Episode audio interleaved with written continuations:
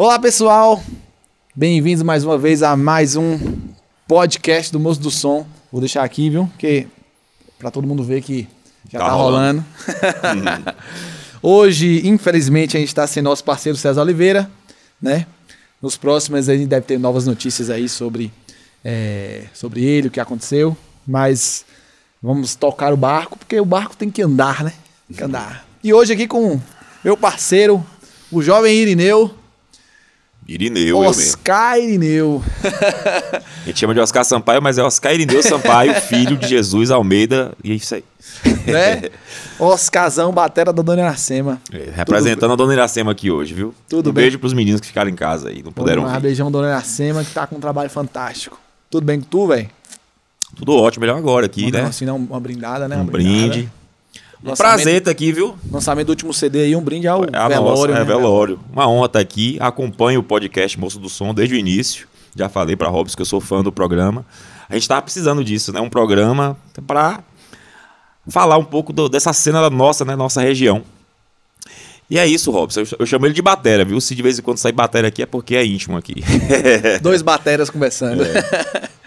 É, isso mesmo.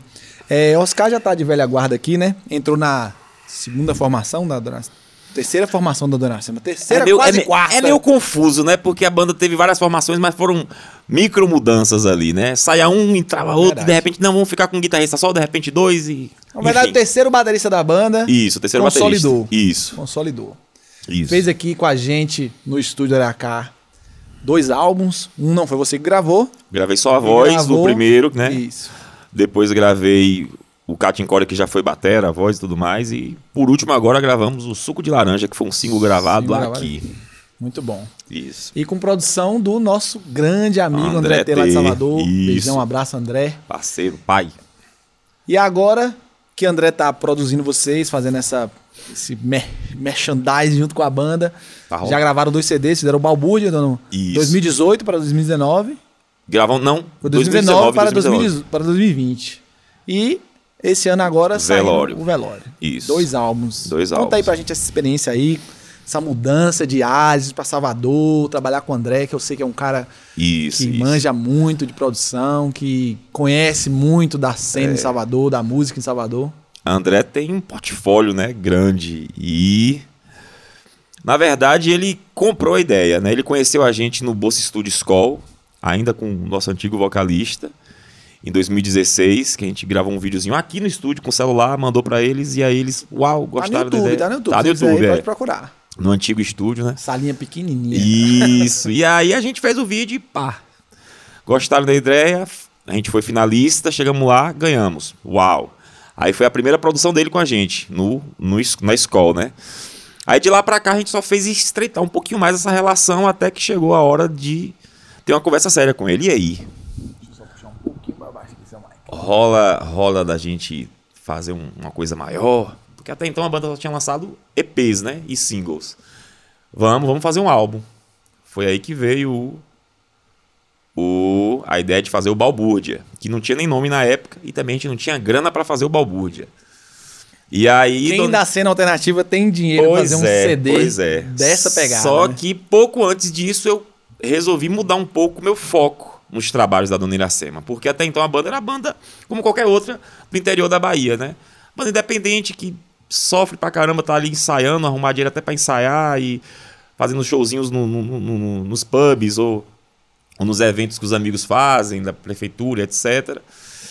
E eu decidi estudar um pouquinho mais para além de ser baterista. Eu resolvi ser uma espécie de gerente da banda. Então comecei a arquitetar planos, objetivos, metas, projetos. E esse projeto, e o Balbúrdia foi um projeto meu que eu compartilhei com os meninos, abraçaram a ideia. E a gente só precisava da grana. Foi aí que a gente viu alguns eventos rolando com inscrições para ganhar dinheiro. E eu fui inscrevendo a banda em todos que ia aparecendo. Até que teve um que era de premiação lá em Salvador, que era um Musa. Novos, novos compositores da Bahia. E o pré-requisito era ter dois universitários da banda. E na época tinha eu e Balaio, fechou. Legal.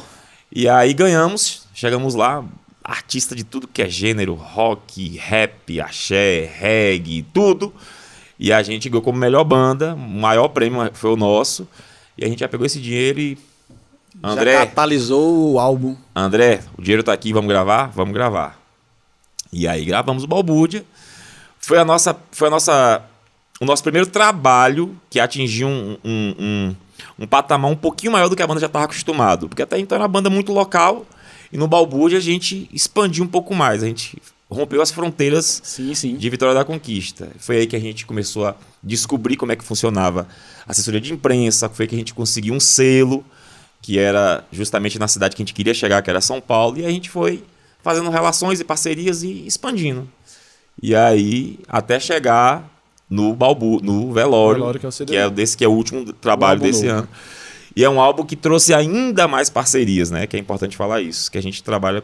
Como a gente não tá no mainstream, a gente não tem dinheiro para isso, a gente precisa fazer parcerias. Então a gente aqui tem Robson, que é um parceiro nosso aqui na cidade, que é onde a gente ensaia, que é onde a gente, inclusive, faz podcast.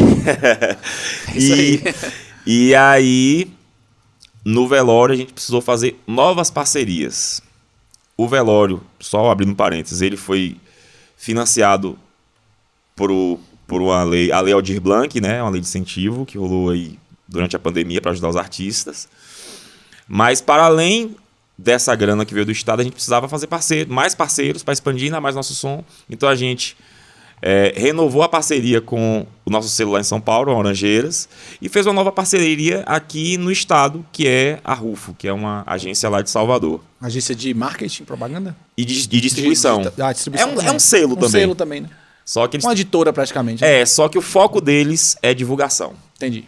É divulgação. E é uma espécie de rede, né? Lá tem vários artistas e essa rede se retroalimenta, né? Um artista divulga o outro e etc. Legal. Inclusive é uma galera que também manja de festival, de eventos, que a gente espera, né? que Quando a pandemia acabar, que eles voltem fazendo evento aí pra gente poder tocar, que é doido pra tocar. Verdade que vocês pegaram bem o, período da pandemia, né? Que vocês soltaram o Exatamente. Balbúrdia no 2019, trabalharam. Isso. Fizeram aquela ida em São Paulo, vários shows em Salvador. Isso. Começaram a trabalhar bastante. Quantos clipes vocês soltaram desse disco, desse, desse trabalho? A gente lançou dois. A gente gravou uns quatro. Só que dois ficaram prontos e outros dois esquecemos. Pronto. Ficou pra lá. De qualquer forma, vocês lançaram um material muito consistente. Isso. Diferentemente do- dos outros. Os outros foram mais incipientes, a banda mais local, né? Isso. É, vocês vieram, o primeiro trabalho que André mixou, que, que foi gravado aqui, Isso. que vocês já fizeram, já fizeram um trabalho legal, clipes, tudo Isso. mais. Mas o Balbúrdia meio que consolidou Isso. o projeto de banda, Balai como o frontman, a a frontman da banda. E vocês conseguiram chegar em outros lugares, outros públicos, fizeram show livre e tal. E Isso. aí, Agora pandemia. cabe uma, uma observação aqui. Pra gente conseguir atingir, chegar em outros locais, o Balbúrdia foi realmente esse divisor de águas. Mas a gente precisava de alguma coisa anterior pra mostrar. Sim, Por claro, exemplo, um claro. selo. Como é que eu vou chegar pra um selo e falar assim... "Não, a gente Não, vocês trabalhar." tinham bagagem e história. É, exatamente. E foi o Catincore que a gente gravou aqui, que a gente chegou em várias pessoas. Legal. Foi com o Catincore.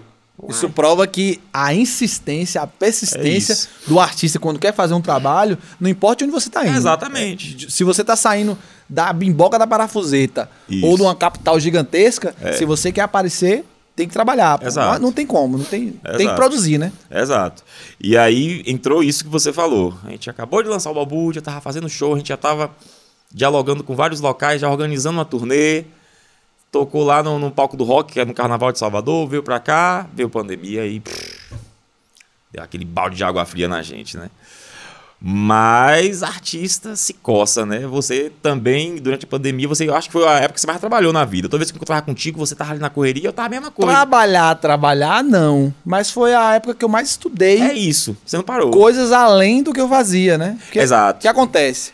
A- assim como vocês fizeram um projeto grande, é, em mudar de cenário, entrar num- numa nova perspectiva de banda, com um álbum muito mais bem produzido, é, alcançando novos públicos e, e- e outros estados, é, eu também fiz uma reforma grande no estúdio e tinha acabado de fazer reforma, comecei a arquitetar, fazendo algumas coisas, trabalhos diferentes na cidade, pandemia. E a pandemia. Fechar as portas, não tinha como, né?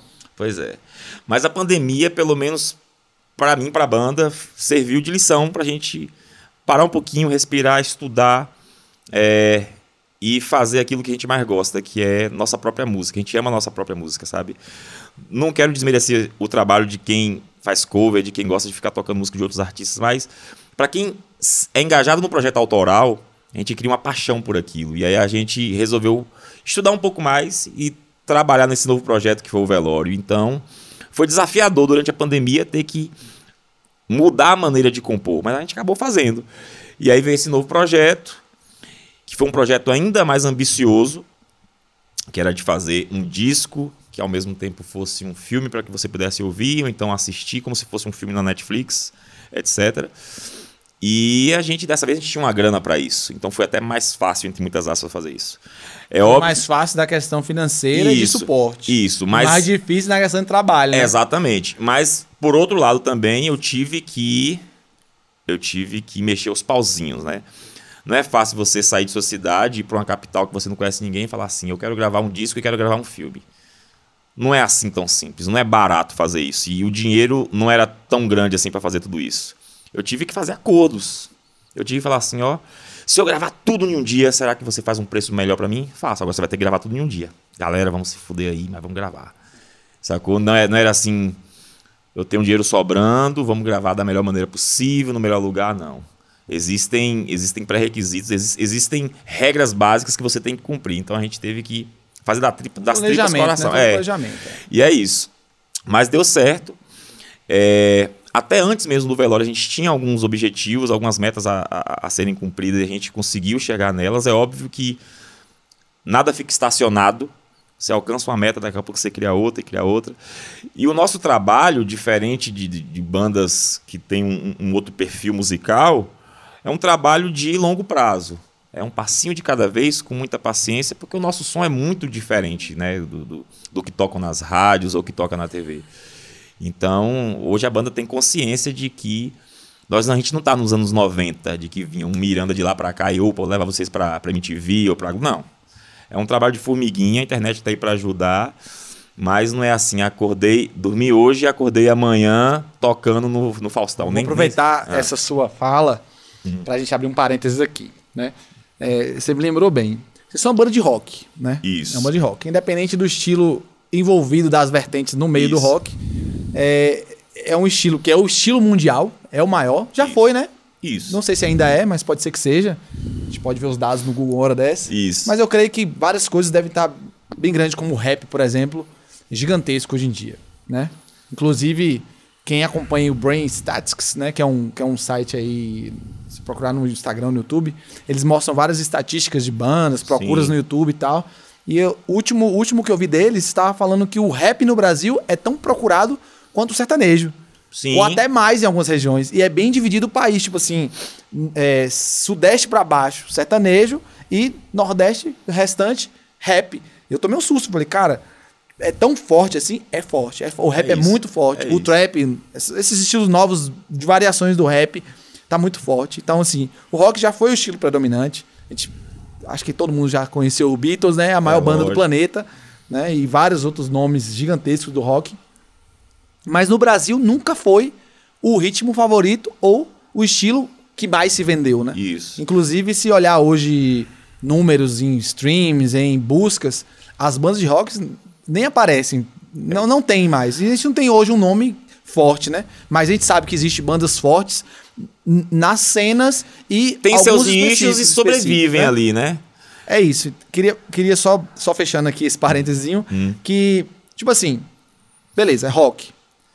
Como a Dona Iracema imagina chegar, chegar, ou se imagina, eu não sei se mainstream ou não.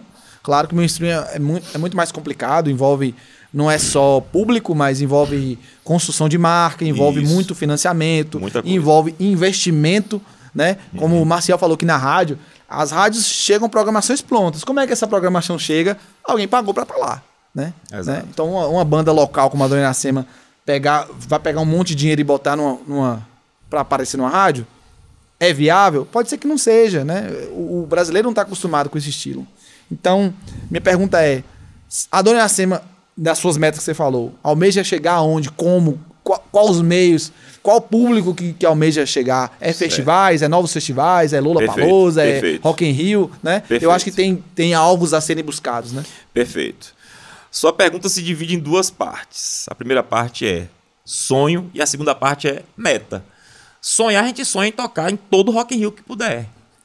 Tocar em programa de televisão todos os dias. É um sonho, a gente não tem problema nenhum sonhar. Não, e a gente sonha grande. Nenhum. Mas é óbvio que a gente tem que ter consciência do lugar que a gente tá e os caminhos a seguir. Porque o problema todo, isso aqui não é um problema da Dona Iracema, é um problema do do artista independente de uma maneira geral. É que alguns Independente do estilo, né? isso, alguns entendem, tem consciência do lugar que tá. Tem os pés no chão, então vou devagar. Mas a maioria pensa justamente o contrário. Sonha alto e acha que vai acontecer um milagre amanhã. E quando não acontece, fica puto, bota a culpa na internet, bota a culpa nos amigos, bota a culpa na cena. E eu acho que na verdade a gente tem que botar tudo na balança e entender uma coisa. Eu posso sonhar em tocar no Rock in Rio todo ano, mas eu tenho que entender que eu sou do interior da Bahia, de uma cidade pequena e que existem vários limites aí, tanto financeiro quanto geográficos mesmo, que dificultam o nosso acesso. É, existe um, um mainstream gigantesco que investe dinheiro todos os dias para que a nossa música seja engolida. A música independente é engolida pelo mainstream. Então a gente tem que ir aos pouquinhos é, construindo nosso caminho. Então é, o foco não deve ser o objetivo final, o foco é o caminho percorrido. E é o que a Dona Iracema faz. Há três anos atrás, não, há cinco anos atrás, o nosso maior público era a Vitória da Conquista. Ponto.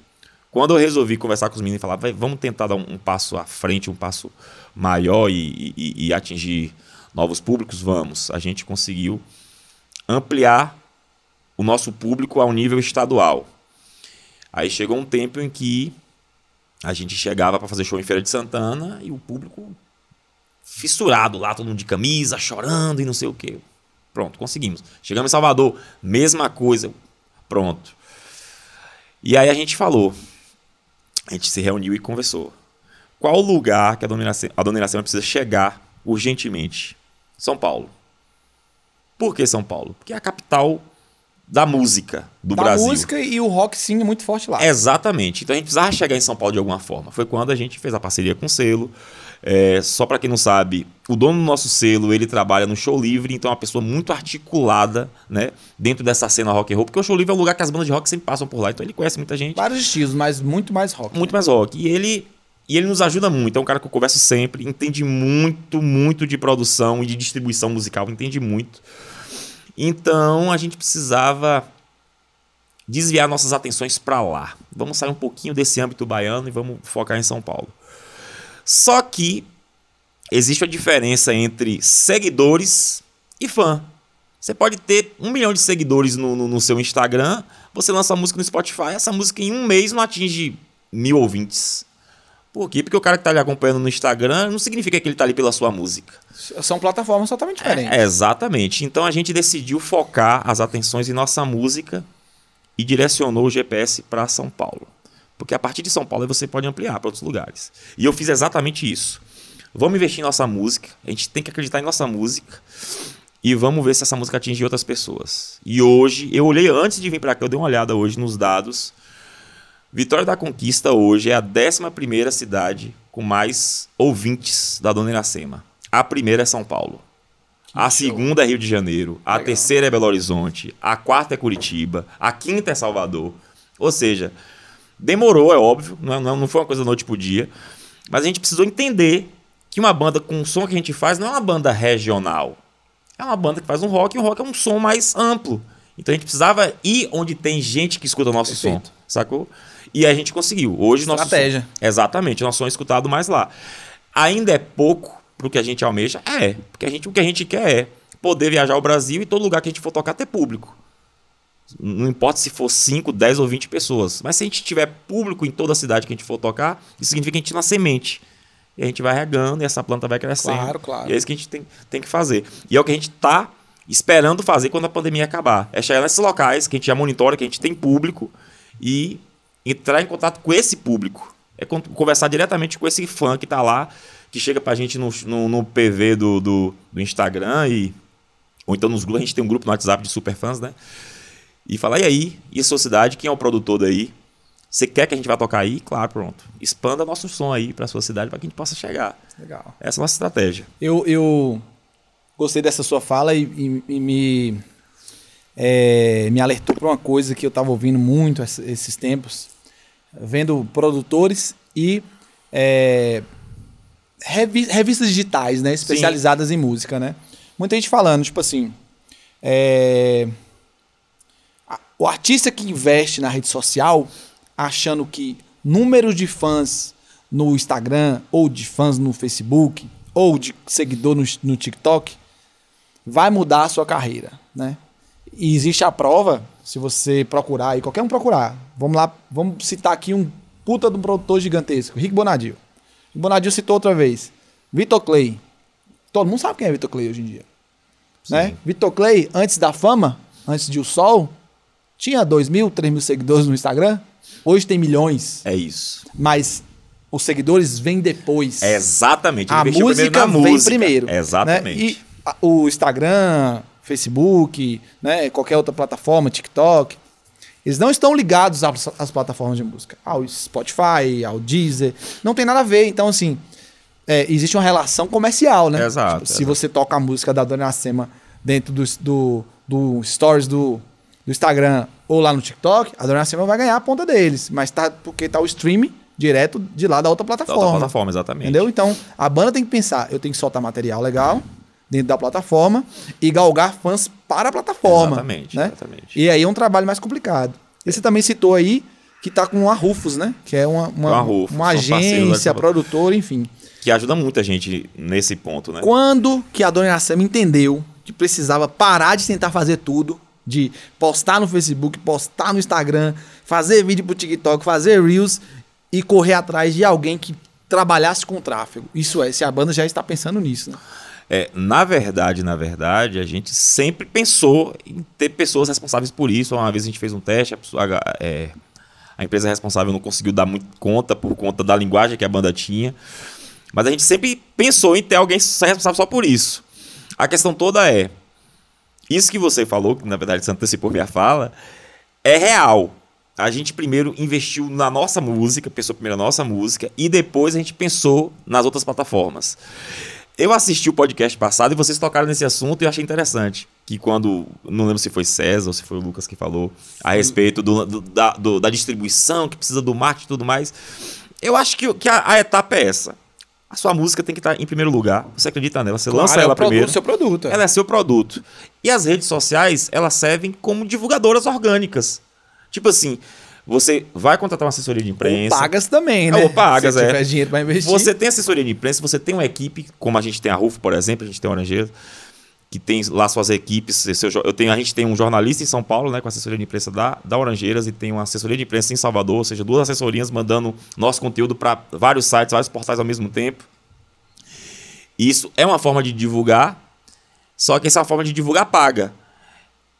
E as redes sociais é uma forma de divulgar gratuita. A sua rede ali, você pode pagar, você pode impulsionar, mas você já tem um, alcance orgânico ali. Então você, ali serve para você impulsionar a sua música de uma maneira orgânica. Mas antes disso, você precisa se preocupar com o seu produto nas plataformas em si. Inclusive, eu até abri um parênteses aqui para pontuar uma coisa que vocês falaram no podcast passado, que é sobre o lance do, do, do orgânico nessas plataformas. E eu garanto a vocês que esse orgânico existe existe. É óbvio que não é, não é um caminho simples, mas hoje já tem como você tanto conversar diretamente com um, um, um, um curador de uma playlist de um Spotify para que ele coloque dentro do, do, do das sim, playlists sim. ou não, como você vender um peixe bem vendido para os algoritmos e ele entender que aquela música sua ela dá para ser bem, bem melhor distribuída e ela distribui melhor a sua música. Como seria isso mais ou menos? Fazendo, um, fazendo bom pitching, né? Certo. Pitching é, é quando você planeja com um tempo hábil, né? com antecedência de no você mínimo. faz aquela estratégia de lançamento que a gente referiu no podcast. Você planeja um. No mínimo frequência... 30 dias, você bota lá uma Pronto, música sua, 20, um álbum dias, seu. 30 dias. No mínimo. E já vai criando o seu texto release daquela música específica. Você, a gente lançou um álbum, por exemplo. Entendi. A gente lançou um álbum. Eu vou, eu vou, eu vou contar aqui um exemplo real do que aconteceu com a gente agora. É, a gente lançou um single, que é um single que, para o que está rolando agora, não é interessante, que é Canto Velório.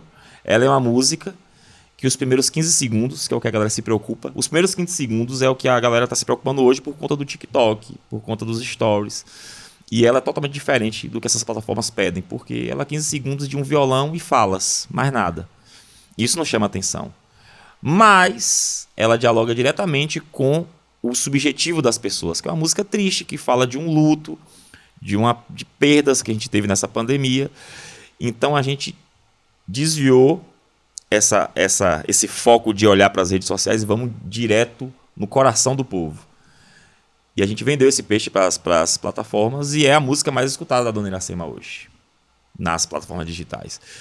Isso você faz no pitch. Quando você manda esse release para as redes, para as plataformas digitais, você tem que escrever, ó, eu estou lançando uma música que fala exatamente disso aqui. Vai. A galera que recebe essa música vai ter que ler seu material. Só que eles leem tanta coisa durante o dia que eles leem, ah, tá, ok. Mas quando ele lê uma coisa que é diferente do que está acontecendo, ele, hum, isso aqui é diferente um pouco. Ele vai lá e. Hum, Entendi. Entendeu? É, depois a gente lançou o álbum. No álbum a gente lançou o Canto Velório, que tem é, Plano Funerário, que é a música que tem a participação de Rodrigo do Dead Fish, ela tem um refrão mais grudento, ela tem um tamanho mais adequado para as playlists e tudo mais, e a gente, ó, essa música é assim, assim, assada, e mandou. Tem um plano B, que a gente não utilizou ainda, mas também é possível. Que quando você tem um selo, ou então você tem uma, uma, uma um editor, igual o Lucas falou aqui, e que você já tem uma relação com o pessoal do, das plataformas, do Spotify, do Deezer, se você tem aquela música que você fala, hum, essa música aqui. Encaixa em tal lugar. Vale a pena você chegar, mandar um e-mail pra galera do Spotify, galera do Deezer, ó, oh, essa música aqui vale a pena. Se você tiver mais uma música que é igual a várias outras, eu acho que não vale a pena você queimar esse cartucho agora. Espere o momento certo, quando você tiver aquela música certa e ó, fulano de tal, ó, essa música aqui. Esse é um alcance orgânico e que acaba funcionando. Você não precisa investir dinheiro nenhum nisso aí. No final das contas é planejamento, né? Isso. planejamento estratégico de carreira, Isso. os prazos, as, o, o que o material onde vai chegar, né? É, uma, uma boa escrita, um bom release de Isso, cada coisa, isso, com isso. foco em temas específicos, né? E, por fim, que você falou agora, é networking. Network, é Network. isso. Em, em último caso, se nada deu certo, network. Eu acho que se alguém estiver escutando e for empresário, vai se ver nessa. É isso. nesse- ne- é isso. Você faz uma estratégia, um plano de Isso, negócio. isso, isso. A banda quer chegar aqui, vai passar por essas etapas. Exato. Você trabalha o conteúdo, Isso. o seu produto, e no final você usa o seu network para vender seu produto. né? Exatamente. Exatamente. Você acha que. Já vou voltar um pouco aqui para a cena alternativa. Uhum. Eu sei que Conquista hoje não é uma. Não, não é um bom exemplo para se falar de cena alternativa, né? Sim. A gente caiu bastante de, de produção. É, a gente tinha bandas muito boas com um futuro promissor, mas que meio que se desarrumaram. Veio a pandemia processo. também, deu uma pandemia deu uma galera. baixada, né? É. Mas ainda, a gente tem nomes ainda bons, com Muitos, boas músicas. Muitos. Você acha que é, os artistas que estão na cena hoje, que a gente pode nomear, dos que você conhece, dos que você acompanha, você acha que o pessoal está sabendo trabalhar essa ideia, está sabendo fazer esse, todo esse planejamento, esse network, cuidando um pouco disso, da carreira ne- nessa situação? Já conversei contexto? com algumas poucas pessoas, eu percebo que tem uma galera que está aprendendo, mas, mas ainda breca nesse nesse limite geográfico que é a cidade, que é a Vitória da Conquista, não consegue pensar um pouco um pouco fora desse quadrado conquistense, porque assim, pode pode soar pejorativo o que eu vou dizer, mas é diferente trabalhar com equipes do interior e equipes de capital. E aqui eu não estou falando Vitória da Conquista ou Salvador. Estou falando o interior ainda tem muita síndrome de interior. O pessoal de capital tem um ritmo muito mais acelerado, muito mais rígido em relação ao horário, a prazo, a compromissos. Isso acaba sendo a diferença gritante para quem está acostumado com o interior. O interior é aquela coisa mais. Aí Amanhã eu faço, deixa para depois e não sei o quê. Aí sabe? você me lembra uma coisa, toda vez que eu vejo alguém falando em conquista, pô, tá uma correria, cara, eu falo, poxa, bicho, mas você parece que tá andando. É isso, sabe? Minha mente sempre vê isso, tipo, não parece que tá na correria, É não. isso. Tipo, se você tivesse São Paulo, você ia ver que era É correria. isso. de Muita gente vai achar que essa fala nossa é uma fala maldosa, pejorativa, mas não é. Mas é, é, é, Isso é um o, fato. é o fluxo da cidade. Exatamente. É o fluxo da região. Não é que é maldade, é que a gente está acostumado a essa vida mais reclamando do trânsito conquistense. Nossa, não, você não sabe o que é trânsito.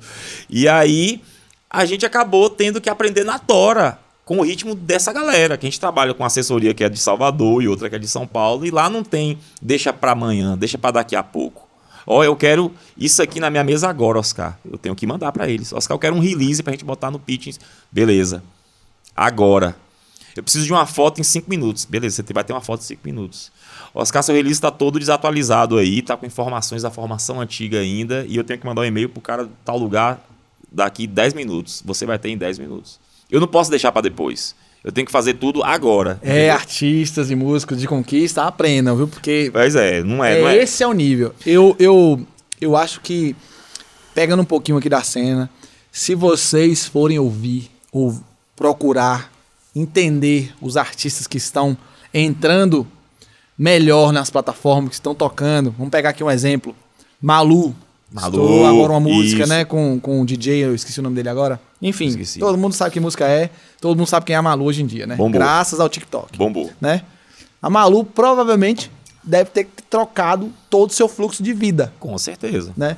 Porque se você não entrega para as redes e para as plataformas conteúdo da forma correta, da forma planejada e da forma que você quer vender para o seu para seu nicho, Isso. com prazos, com metas, É isso. você fica para É trás. isso. né? Fica pra trás. Então, tipo assim, ela deu um boom com a música. Você vai ver falar da Malu? Vai, porque pro- provavelmente ela tá trabalhando com gente em outros lugares. Você vai ver ela. Eu, eu vi vários stories dela em São Paulo, né? Viajando, é, fazendo cabelo, fazendo clipe, porque é assim. É assim. Músico que quer viver da música e quer galgar uma carreira maior em outros lugares, tem que procurar novos públicos, novas pessoas, porque a plataforma não entrega, a rede social não entrega. É isso. E se você chegar e soltar seu clipe bonitão lá no YouTube, ou sua música lindona no Spotify, sem planejamento, sem, sem prazo, sem um processo, simplesmente vai flopar. Exatamente. Essa, é- esse é o X da questão. E aí, só voltando, só para completar a resposta anterior em relação à, cena conquistense, eu vejo muito artista bom aqui. Eu vejo a nossa cidade como uma cidade diferenciada, sabe? A gente tem muito artista bom, a gente tem muito músico bom.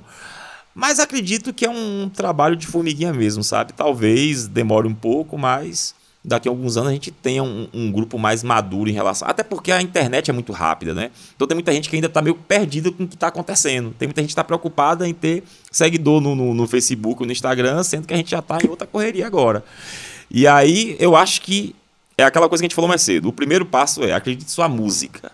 Você acredita em sua música? Pronto, agora você vai correr atrás de fazer ela reverberar. E vai, e vai fazer isso como? De uma maneira mais profissional possível. É dialogando com gente, é sendo educado, aquilo que a gente estava falando mais cedo.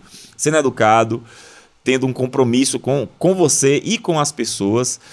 E, óbvio, pensando coletivamente, sabe? Se você tem banda, não adianta você pensar assim: eu vou ser o melhor baterista do mundo e se minha banda ficar para trás, problema dela, não. Se você É, quer. é uma empresa. Se você quer crescer musicalmente, É sua banda tem que crescer junto. Não adianta o, o atendente ser o melhor de todos e na hora do marketing ou, a ou o despacho ser ruim, Ser a ruim não adianta. fale. Exatamente. É Todo pro- mundo tem que toda a caminhar cadeia junto. tem que ser boa. Todo mundo tem que caminhar junto. E aqui eu tô falando com- quando o assunto é banda. Quando é um artista solo, aí é outros 500. Ontem eu tava conversando com um artista maravilhoso. Virou amigo agora, que é Igor Gnomo, guitarrista lá de Paulo Afonso. Cara, sensacional. E ele faz praticamente tudo na carreira dele. Mas é mais fácil, é ele sozinho, então. Mas e quando é banda, não tem como. Banda você tem que atribuir tarefas, você tem que puxar a orelha, às vezes você tem que ser chato.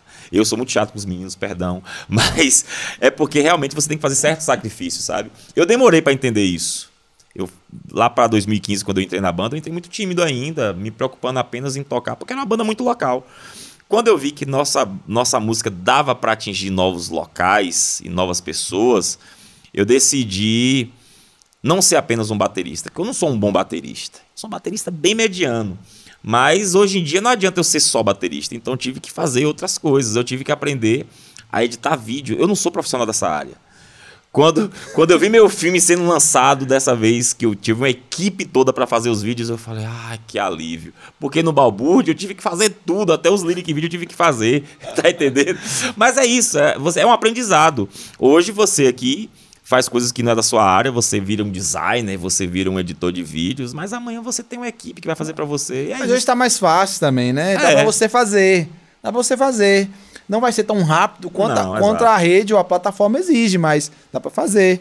Mas também, se você cria muita expectativa fazendo sozinho, a frustração também é Exato, muito maior. né? Exatamente. Então, é, o cuidado tem que estar aí nessa, nessa questão. E eu tô bebendo aqui. Aí você falou uma coisa, uma coisa legal aí, Oscar. Aí me. Veio mais um devaneio na minha mente aqui. Hã, Você falou da correria, Isso. que a cidade grande realmente tem um fluxo diferente. tem. E que você é a fonte que recebe de fora essa pedrada, né? O tempo todo. E como é que é esse processo passando pro grupo da banda? Porque se eles não recebem, eles não têm a mesma cobrança que você tem. É isso, a cobrança fica toda em cima Como é mim. que faz isso? Eu- sei que você é o diplomata do, do rolê, mas, Sou. mas existe um limite, né? Existe, existe um limite ali, tipo assim, eu sou, eu sou diplomata, mas eu faço até aqui, porque daqui pra cá eu não consigo mais. Pois é, é aí que entra o X da questão. Todo mundo tem limite, né? Eu sou realmente o diplomata da banda, eu que resolvo os problemas ali. Mas tem hora que você não aguenta, né? E você vai lá, estoura com os meninos, eu cobro. Mas é aquela coisa, você briga, você cobra, e amanhã você tá amando de novo todo mundo. Mas você acha que eles estão entendendo esse É processo? isso, a questão toda é, toda banda vai ter isso eternamente. Não tem, o Sepultura, você vai trocar ideia com os caras, os caras vão falar assim. Quando a gente tá na estrada, a gente porque é todo dia convivendo com essa galera. Todo dia você acostumado a acordar com sua mulher do lado, você acorda, tá um cara barbudo todos os dias, aí, sabe? Então essa relação ali, pseudo-familiar, né, que é, que é que é essa relação de banda com a relação profissional. É familiar, mas é uma relação profissional ao mesmo tempo. Ela é desgastante, mas se você não tiver foco e paciência para lidar com esses conflitos, aí você enlouquece. E é o que eu tento ter, sabe? Apesar dos estresses, eu tento manter a calma e ter a paciência, até porque eu sei que eu tô me lidando com seres humanos ali. Eu sei que o nível de cobrança que eu tenho para mim não é o mesmo que você tem, nem é o mesmo que Diegão da minha banda Claro, tem, nem claro. Bala. Cada um tem seu nível de cobrança e seu nível de lidar com as coisas. Eu me cobro muito. Então eu não posso cobrar do outro do mesmo jeito que eu cobro de mim, sacou? E eu tento sempre equalizar dessa, dessa forma. Mas, vira e mexe, tô lá puxando a orelha, cobrando. Mas quando tem um planejamento, vocês decidem em grupo, Exato. aí a, gente pessoa conversa. assumiu o compromisso. Exato, né? exato. Essa cobrança tem que existir. Eu acho assim, é, eu- eu tô há muito tempo também com banda, eu gosto muito de tocar com banda. Eu, eu não gosto de, de trabalhar é, sozinho. Eu nunca Sim. gostei, né?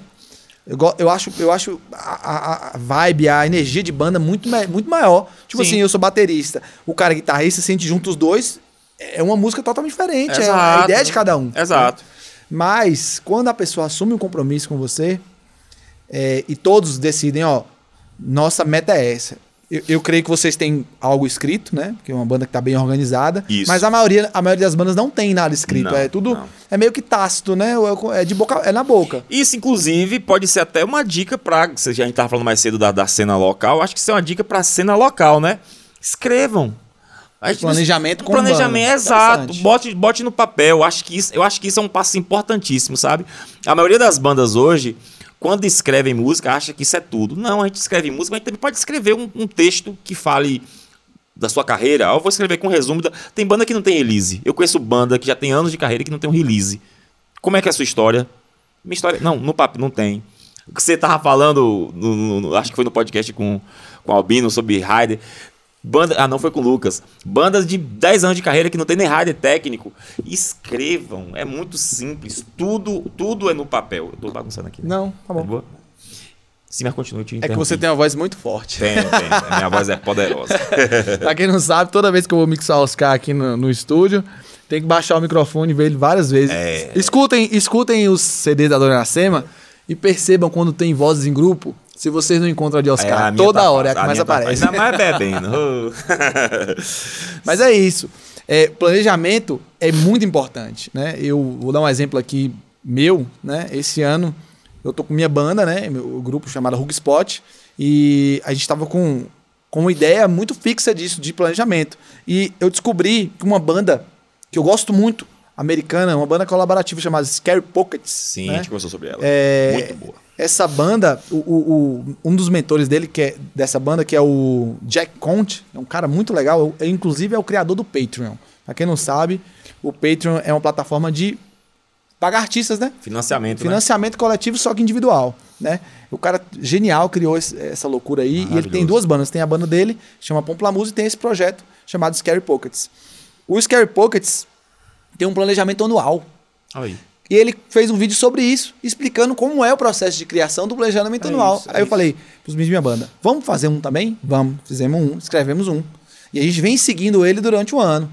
É fácil seguir? Não. É difícil de fazer? É. É. Você, você bota a meta muito lá na frente para ir se, se ajustando e se adequando. Exato. Mas quando a gente olha para o planejamento e olha o que a gente fez nos últimos meses, fala, cara, a gente está indo. Não tá na mesma na mesma ideia do que a gente tinha que seria muito fácil, mas a gente descobre que algumas coisas são mais difíceis do que outras. exatamente. En- envolve pessoas, envolve tempo, envolve prazos, envolve até o descanso, porque às vezes você cansa, né? Lógico, lógico. Mas é, a Dona Iracema é uma banda que eu vejo hoje que tem um planejamento de, de vários detalhes. Toda vez que vocês vêm aqui, eu, eu sempre vejo que tem. Vocês pensaram no que fazer. E Isso. quando eu te pergunto, Oscar, você soltou isso como? Não, cara, aí tem um planejamento. Foi soltado assim, porque depois vai vir esse e depois vai É. Exato. vir esse. O lance do planejamento é, é um exercício muito simples. Porque quando você não coloca no papel, a gente fala papel numa maneira, de um, num sentido figurado, né? Que você pode digitar no a computador, gente até no escreve, quando a celular. gente escreve, quando a É gente, isso, quando a gente escreve. define, escreve o que tem que ser E feito. escrever pode ser no papel, no computador, no celular, onde você quiser. É só, é um exercício simples, é só para você visualizar as coisas. Porque se você deixar na cabeça, vou fazer um planejamento aqui, ó, ano que vem vou fazer Se uma- perde, né? Você se perde, você E outra, esquece. tá na sua cabeça, É. a frustração é sua, porque no do outro tá outra coisa. É, exatamente. Você não sabe se o guitarrista tá pensando na, na comida de amanhã, ou na Exato. namorada que ele não beijou, ou sei lá, na guitarra nova que ele amou, que ele vai comprar. Exato. Ou você tá pensando na banda, Exato, né? Então você tem que ter escrito pra falar pro cara, ó, cara, é esse aqui, ó. Esquece um pouquinho É guitarra, deixa pra mais na frente. Por exemplo, a gente fez recentemente um cronograma de postagens para a rede social. Eu criei lá no, no- no- no Google Docs, todo bonitinho, com a tabela tal, não sei o quê. Fiz lá gigantesco e deixei lá compartilhado para todo mundo da banda acompanhar e sugerir mudanças e etc. e sugestões. E a gente não conseguiu cumprir 80% do que estava no cronograma. Foi quase 80%. Mas cumpriu quase 80%. Se não tivesse esse cronograma, a gente não ia fazer nem 30%. É disso que eu tô falando. Quando você visualiza, fica mais fácil de fazer. Porque toda hora você tá ali tá olhando, você tá lembrando, hum, tem, fazer, tem isso aqui para fazer. E esse é o grande lance do planejamento. Agora eu preciso trazer um assunto importante, porque acho que isso aqui. Quando a gente lançou o velório, tem a ver com planejamento, mas é um pouco mais voltado para o sentido musical da coisa. Quando a gente lançou o velório, aliás, antes de lançar o velório, a gente pensou o seguinte: esse é um disco conceitual. O que que o disco conceitual tem de diferente dos outros discos? Conceito. Então a gente precisava fazer um disco. Existe toda uma história por trás e as Exatamente. músicas elas são meio que A gente- conversadas uma a com a gente outra. Né? precisava fa- trazer sentido total para que as pessoas conseguissem escutar esse disco de uma maneira que pudesse entender Ampla, de escutar fato. o CD inteiro e falar, pô, isso aqui é uma um unidade. disco, eu não vou escutar só uma música, vou escutar o disco inteiro. É óbvio que isso é uma coisa impossível de fazer todo mundo escutar tudo. Mas se a gente conseguisse pelo menos uma parte do povo que entendesse o que a gente estava falando ali, a gente ia ficar satisfeito, né? Então o que, que a gente pensou? Spotify já dá a opção de você botar todas as letras lá. E a gente ainda tinha o filme com tradução em Libras e tudo mais, que ia ajudar bastante. Então o que, que a gente fez? A gente bateu nessa tecla. Vamos lançar com, com todas as letras lá no Spotify para facilitar. E aí lançamos o Canto Velório, deu certo tudo mais. Demorou um pouquinho, mas as letras saíram. E isso foi um acordo com os selos. E aí eu descobri recentemente que dava pra gente fazer isso. Eu tive que mais uma coisa que eu tive que estudar, mas que fazia parte do nosso planejamento. Velho, para o nosso disco ter total eficácia do, do que a gente queria, a precisava colocar essas letras. Então a gente acrescentou isso já no finalzinho no nosso planejamento. Assim que lançar o álbum, correr atrás de botar todas as letras lá. Então, o, o planejamento também tem isso, Não, né? ele é maleável. Ele é Se for- maleável. se não for, não Se tem você percebe é. que hum, vai faltar isso aqui, você acrescenta. Então ou você tira, retira, ou exatamente. amplia o prazo. Então, de, nos acréscimos do segundo tempo, eu acrescentei isso lá, botar as letras no, no Spotify. o planejamento faz tem ser assim mesmo. E aí eu fui lá e fiz, corri atrás e, e- e coloquei lá, acho que já tá tudo lá, inclusive. Legal demais, legal demais. E é isso. Saindo um pouquinho da Dona Iracema, é, eu vou aproveitar esse gancho que você vê das plataformas. Eu já sei que você é o cara que coloca, É, eu coloco. coloca o material lá. Quando você começou a colocar esse material e como foi descobrir esse mundo novo, cara? Que, tipo assim, é outro, outro mundo, velho. É. A gente colocou recentemente algumas músicas e É, é diferente. Eu comecei lá no Máquina de Abarrar Jeg, que a gente gravou aqui. primeiro disco. Só que daquela maneira genérica. A gente pagou pro, pro CD Baby e eu Ah, subi. vocês fizeram na, no CDB. não tínhamos cadastro. Hoje vocês fazem onde? Hoje a gente faz na Musical, Certo. que é uma distribuidora Salvador. Certo. Que é a galera, o- a galera do Atocha, do Baiana System, eles criaram uma plataforma deles e aí estão distribuindo artistas, a princípio, baianos. Ne- De vários estilos. Em termos de negócio, como é que é a porcentagem dentro da musical? A como é que- mesma coisa que se fosse na da One Na RPM ou na CD Baby, a diferença é que a gente tem um Na verdade, maior. são duas diferentes. A CD Baby cobra por música Isso. e a porcentagem é 9%. Dentro da UNPRM, eles não cobram por música, só que a porcentagem deles é 30%. Na, na, na, na Musical, se não me engano, fica 10%.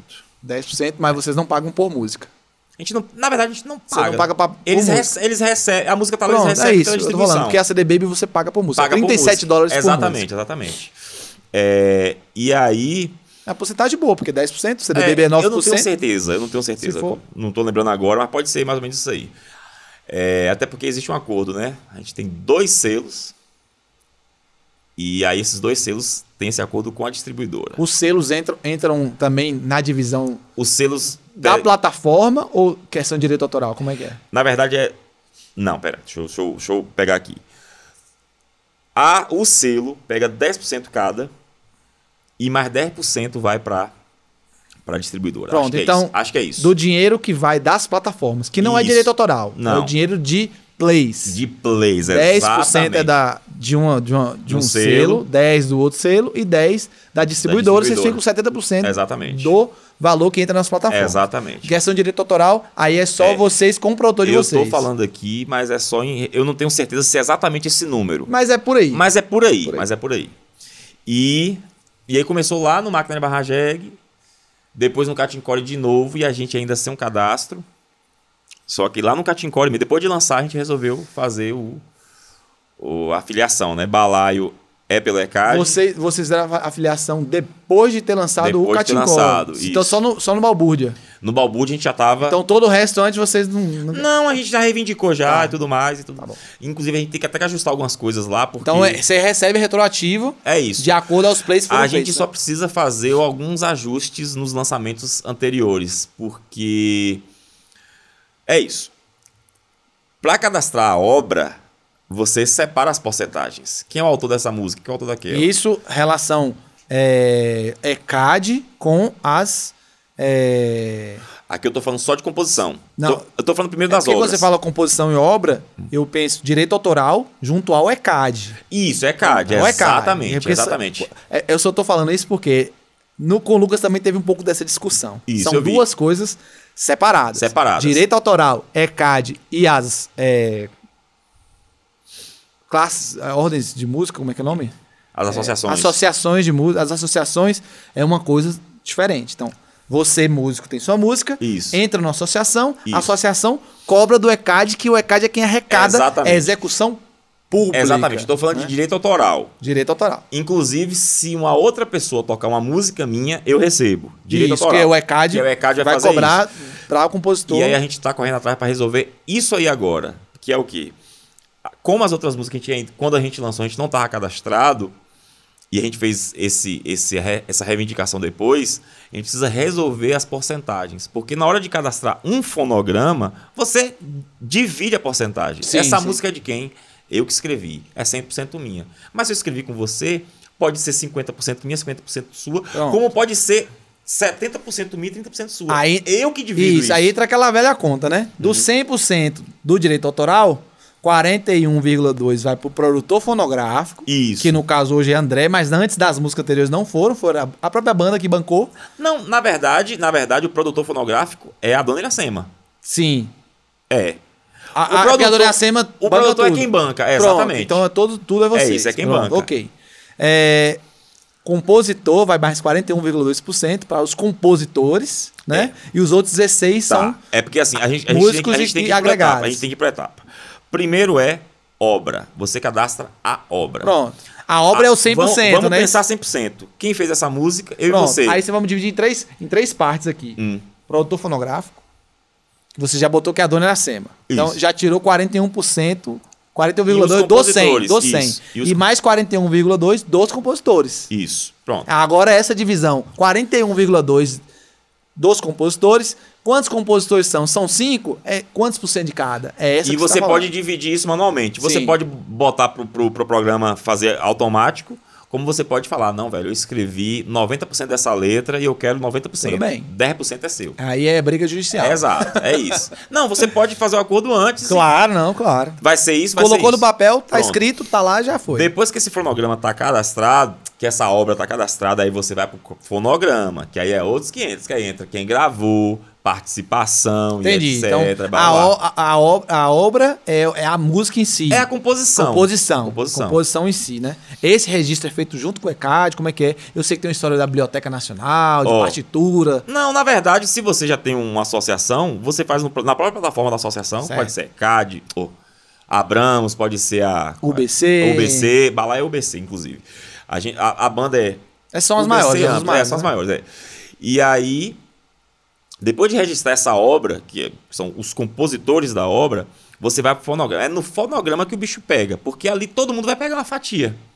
Porque depois de você cadastrar quem participou dessa música, quem produziu essa música, etc., e depois que ela tá pronta, o 100%, você precisa distribuir. É na hora de distribuir que vem o selo e pega uma parte, aí vem a distribuidora e pega outra parte. Então são mais. três camadas no São processo. Três Vamos camadas. É, tem uma música, Isso. tem uma música, letra, Isso. harmonia, tudo pronto. Vamos Mas pegar- não gravei ainda. Eu tenho uma música. Vou registrar essa música, é a obra. Isso. Registrou a obra, eu digo quem compôs, quanto Isso. por cidade de cada um. Isso. Beleza, fechou. Agora vamos gravar. Gravou, entra aí o produtor fonográfico ganhando 41,2, os compositores ganhando 41,2 e os músicos ganhando 16%. Isso. E, a, e afins 16%. Isso. Esse 100%, somando tudo, é o direito autoral. É o que o ECAD vai procurar saber Vai procurar quando saber. foi num festival, Você alguma coisa. essa música aqui em uma A rádio. rádio é coisa, o ECAD vai pegar lá o dinheiro e juntar, pronto. Outra pessoa gravou Quem essa co- música, por Pronto, exemplo. beleza. Quem vai, quem vai fazer isso pra, para o ECAD, que vai cobrar pra vocês, é a associação. Exatamente. Pronto, beleza. A associação falou, ó, balaio, nós achamos aqui que essa música foi executada um milhão de vezes. Isso. Essa música tem 10% da sua composição, tô te dando 10% do valor arrecadado. Isso. Fechou? A gente tem um exemplo, Beleza. A gente tem um exemplo perfeito que a gente fez aqui, que é Suco de Laranja. Que é uma música que não é nossa, a gente fez uma regravação e a gente só recebe dela Do, alguém... do 16%. que a- do, é, dos... Que a música não é de vocês. Não, que a música, exatamente, que a música não é nossa. 16%. Quando ela é executada. A nossa música, é que, né, a letra não é nossa.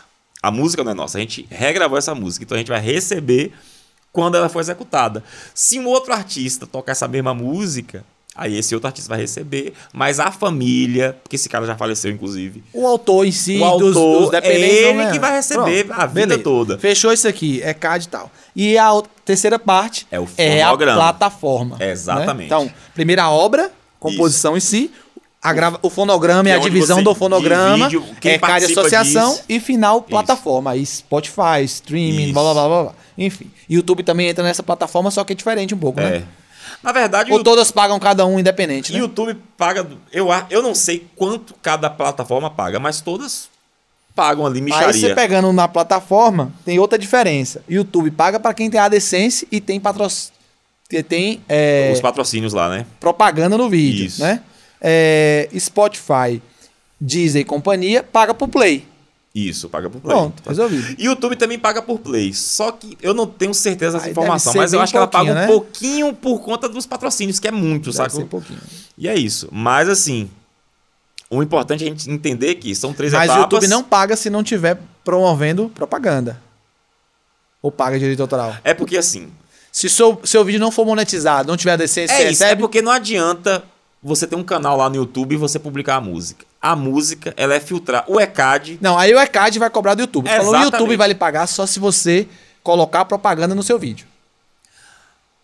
É, o, o YouTube só vai lhe pagar É se tem porque, é, AdSense. porque tem, o- é porque tem o YouTube Music agora. é Mas que aí é como dúvida. plataforma de música. Como se fosse o É. Spotify e companhia. Entendi, entendeu? entendi, Tô falando do. YouTube vídeo que Entendi. todo mundo conhece. né? Então, quando você vê um vídeo cheio de propaganda, Ah, você tá, é a propaganda você tá que tá falando a pagando. diferença do play pra, pro- pra propaganda. Porque no Spotify tem usuário que paga ali todo mês. Eu não, e, tô e querendo ele vai executar. Tô querendo saber isso. Dentro do YouTube, a Dona Sema botou a música no YouTube. Isso. Vai botar a música ou o vídeo. Se você botou a música, que é no YouTube Music, É porque assim, na verdade, você não pode nem monetizar esse vídeo. Certo, entendi. Porque os direitos já, já são reservados entendi, pro artista. entendi, entendi. Então, Sacou? É isso. Entendi. É isso. Se rolar vai ganhar por play, então. vai é ganhar por play, play. também. É. O YouTube já vai avisar ali, essa, nesse vídeo tem uma música que é tal música, de tal artista, que pertence a tal distribuidora. Ele vai. É, é arrecadamento, BCAD É, e direito autoral. é, é. Entendi. E é isso. Essa era uma dúvida que eu tinha. eu é que eu nunca coloquei pensando assim no YouTube, né? É, Então, E não, o YouTube já avisa logo, essa música tem a reivindicação de direito autoral. Independente, independente de- do artista que for, você pode, no seu canal do YouTube, botar uma música do Dona Iracema lá. Qualquer pessoa pode. Na hora que você botar, o YouTube vai dizer, essa música é direito autoral de fulano de tal e tal, tal, tal, tal. Assim Você vai. tem autorização pra usar? Não, Não. tem. Strike no seu vídeo. É, exatamente. Não tem de novo? Strike de novo. Terceiro isso. strike, tchau, seu É vídeo. isso. Ou é strike, É ou então aí. ele fala, não vai, não vai Não poder vai monetizar. É. vai rolar propaganda lá, só que você não vai receber nada por ele. E aí, por pronto. ele. Entendi. É isso. É isso. Legal. Muito bom. Então, é isso. papo foi bom. papo bom. foi bom. A gente podia alongar um pouquinho mais, eu tô mas eu acho que aqui. já tá aqui bastante tempo. Eu nem sei. Uns 50 minutos, mais ou menos, 40, 50 minutos. Eu não faço. Mais ou menos por aí. Enfim, Esse papo tá ótimo. vou fazer só uma última pergunta. Faça. Né? Eu acho que para finalizar seria uma pergunta interessante. E daqui para frente? O que, que a Dona Arcema tem em mente? Eu sei que lançou um álbum agora, é muito recente, mas eu creio que uma banda com tanto planejamento como vocês já deve estar pensando, olhando para 2022, sair da pandemia, É show, saudade É de zona isso. de tocar, É de balançar o cabelo, de tocar em festival. Até porque vocês estão tocando só em festival online agora, É. não é a mesma vibe, né? É. Mas planejamento futuro 2022, acabou a pandemia, Dona Arcema pensa fazer o quê? Vai para onde? Qual é a trajetória agora? É isso. A princípio, a gente quer foco nesse lançamento, porque diferente dos outros, a gente vai com mais calma agora. A gente não quer. Uau, lançou primeiros dias, porque esse é o fluxo natural, né? Pré-lançamento, você antecipa a, a- divulgação do trabalho. Ó, vamos lançar um trabalho novo. Aí você lança e pá, bomba lá uma semana. E aí depois começa a cair, que é o pós-lançamento, você divulga mais. A gente tá tentando fazer uma coisa mais alongada mesmo. A gente quer trabalhar o ano todo, até o final do ano, essa divulgação desse trabalho aí. Por quê? Porque, diferente dos outros trabalhos, vem um filme junto. Então a gente quer que as pessoas que forem descobrindo a banda já descubram com esse portfólio. Rapaz, a banda já tem até um filme lançado aqui e tal. Então a gente quer ir trabalhando devagarzinho esse trabalho aí. Todo dia a gente recebe um feedback de uma pessoa diferente aí do, de um estado do Brasil. Alguém já falou que a, a tradução em Libras é a parte mais É engraçada. mais interessante. Nossa, só pra você ter noção, a gente É chorou. legal a gente aquilo, é chorou muito com aquela legal. gravação, velho. Foi muito bom. E aí, vamos trabalhando esse final de ano todo essa distribuição desse trabalho novo, do disco e do filme. E para ano que vem, a gente pensa em algumas coisas, mas a gente depende de outras. Isso significa pandemia. A gente pretende lançar mais um trabalho, talvez um EP. A gente não sabe ainda qual vai ser o formato, mas vai ser algo comemorativo, porque ano que vem a gente faz 10 anos de banda. Então a gente pensa em fazer algo comemorativo, ou um, um, um. EP, ou um DVD. Mas a gente quer lançar alguma coisa para comemorar esses 10 anos de banda. Se não tiver pandemia, vamos fazer esse formato de show. Vamos sair viajando, tocando. Se não, se ninguém sabe, né? Vai que ah, essa delta aí piora a situação e ninguém possa fazer show de novo. Eu, não, eu sei que é pesado, mas vai que rola. Então a gente, infelizmente, a gente vai ter que ficar todo mundo em casa de novo e lançar um EP e ficar só nisso mesmo. Ou um álbum, não sei. A gente já tá pensando em, em lançar alguma coisa, já tá produzindo alguma coisa, já escrevendo. Mas o nosso foco é comemorar. A gente fez um velório esse ano, pô. Esse ano que vem fazer velório Pesado, de novo. pesado, não, pesado, vamos é. fazer uma comemoração. Não, acho que não. Acho que Por não. isso que eu tô até bebendo hoje aqui, já pra antecipar. Legal é demais. isso. ano que vem é isso. Legal demais. Bom demais te ter aqui, cara. Eu sei que Pô, a gente se vê foi meu. sempre, mas Né? é sempre bom bater um papo com você e Pô, massa demais. trocar uma ideia. Eu sei que a Dona Iracema tem um futuro promissor ainda. A gente Eu espero muito que a cena local de conquista de re- da região, né? Porque a gente tem muita banda legal. É isso. Já teve muita banda boa. Inclusive, nosso amigo Célio Oliveira tocou uma das melhores bandas que já teve aqui na Pois região, que é. era o 5 contra 1 lá de Poções. Pois é. né? Tem muita coisa legal. Eu sinto que tá, tá meio fragilizada a cena local, tá, tá um pouco Eu fraca. espero que quando a pandemia acabar, que essa galera volte, né? Pode ser que a galera ficou ali de boa porque tá, tá em pandemia, mas depois pode ser que venha aquele estalo, né? Pô, vamos aproveitar Empresários que estiverem nos escutando, pessoas que têm força de vontade, que gostam de música boa, invista, a gente precisa de um lugar legal pra É tocar, a isso, gente é precisa de isso. espaço maneiro pra estar tocando, voltou. É isso. né? É, a gente precisa de qualidade nas coisas para poder crescer, para poder dar oportunidade de bandas como os meninos super talentosos aqui de mostrar o trabalho de uma forma legal, entendeu? É a gente isso. precisa muito disso, né? Tá, tá em falta. É, eu desejo para vocês muita sorte, Pra vocês que o também. velório passe logo, mas que tenha bons frutos. É isso, né? é o que a gente espera. E- Já tá tendo? Já tá tendo. Em números, o velório já é o maior trabalho que a gente já lançou até agora. Não, não que ele já tenha os maiores números, mas quando você vai ver na escala assim, de dias lançados, ele já alcançou um número gigantesco em relação aos outros trabalhos. Legal Isso é demais. muito bom pra gente. Também vocês ganharam outro público graças aos trabalhos anteriores É, que foram exatamente, puxando, né? exatamente, exatamente. Aí a tendência é a É exato. a É o escala que a gente aumentando. espera, é o que a gente espera. Bom demais. Então é isso aí. Demais. Sucesso. Obrigado. E obrigado pelos também. esclarecimentos. Se surgiu alguma dúvida, se você achou que precisa saber mais, quiser perguntar alguma coisa, manda pra gente, se inscreve no canal, manda um joinha, manda um Exato. oi, manda um direct. Eu, eu sou um espectador do, do, do podcast. Quando eu não tô ouvindo o podcast Moço do Som, eu tô assistindo lá no YouTube. Eu sou um fã assíduo do, do canal e é um prazer estar aqui hoje. E espero voltar depois pra gente falar de outras coisas, porque podcast é isso, né? A gente É. vai rendendo assunto e vai conversando. vai lá, siga lá a Dona Iracema no YouTube, no Instagram, né? E o Moço Pode do Som seguir também. o Moço do Som aí, acompanhe, compartilhem, por favor. E estúdio, muito. É. estúdio Dracá também, viu? E Estúdio também Dracá. mandem sugestões, sugestões de, de artistas que você quer ver aqui, de pessoas interessantes, produtores. Quem você acha que deveria estar aqui no Bolso Som falando sua história, falando sobre música, falando sobre carreira artística, né? Isso. A gente já tem vários nomes convidados, né? Inclusive vai vir uma galera muito boa falando de histórias, ó, Massa. da- daquele nível, aquelas historinhas peculiares. né?